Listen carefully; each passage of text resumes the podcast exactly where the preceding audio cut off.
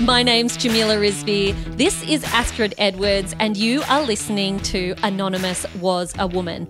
Just a couple of days ago, we dropped into your podcast feeds with a long discussion of fear. Astrid recommended some books that I am never, ever, ever going to read. But before we move on from this fun times topic, I really wanted to ask some more personal questions. Astrid, you're a Harry Potter fan if you were in Harry Potter, third book, and that closet opened and the boggart came out, which is the scary creature that turns into what you are most afraid of in the whole world, what would it be? I am desperately afraid of both snails and clowns. Snails are um yeah, threatening. Look, I'm afraid of snails because of a traumatic event that happened in kindergarten, which I will not go into here, but it remains with me to this day. And I am afraid of clowns because of Stephen King. Now, I was that kid who read a lot of Stephen King's famous horror books too early. I could understand the words, but I wasn't really emotionally prepared for the glory and horror that is Stephen King. And I read It the full and uncut version of it at about 11 or 12 years of age, and I never quite recovered. And of course, the ultimate evil in it is Pennywise the clown. And that pretty much did it for me. There's my boggart, Pennywise the clown.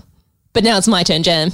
What's your boggart? Okay, I don't really know how a boggart could turn into a fear of heights, but if a boggart could turn into like a really, really high building, or alternatively, the rock climbing wall from year six camp, that would probably be it. I am an absolute shocker when it comes to heights. I am properly like very, very scared, cannot move. My whole body reacts to the idea of falling in a really, really negative way. And then the other one is, you know, typical boring old snakes.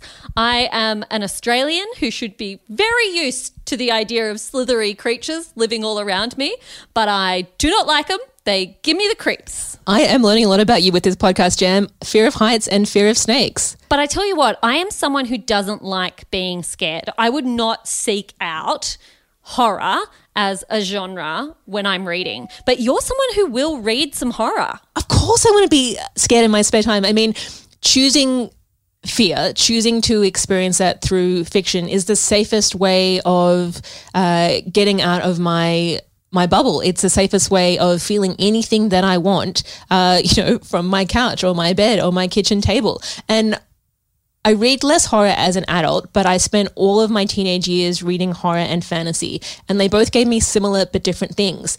They challenged me, I got a great vocab, and they really took me out of my reality. And, you know, horror it raises the pulse. It almost feels like exercise. And for a bookworm like me, I guess that's the closest I get to raising my blood pressure. Oh my God. I would take a run or a yoga class or, oh my gosh, anything over reading about horror uh, any day. Our next episode of Anonymous Was a Woman will be coming to you on Monday, and we're going to be tackling the subject of loneliness. That's right, we're doing all the greatest hits when it comes to horrible, horrible feelings, but we are going to be talking loneliness. Please do not miss it. And to make sure that you get that episode and never miss any of the episodes of this glorious chat between Astrid and I, please subscribe to Anonymous Was a Woman wherever you get your podcasts. And while you're there, give us a rating, five stars, I would think, and leave us a cheeky little review.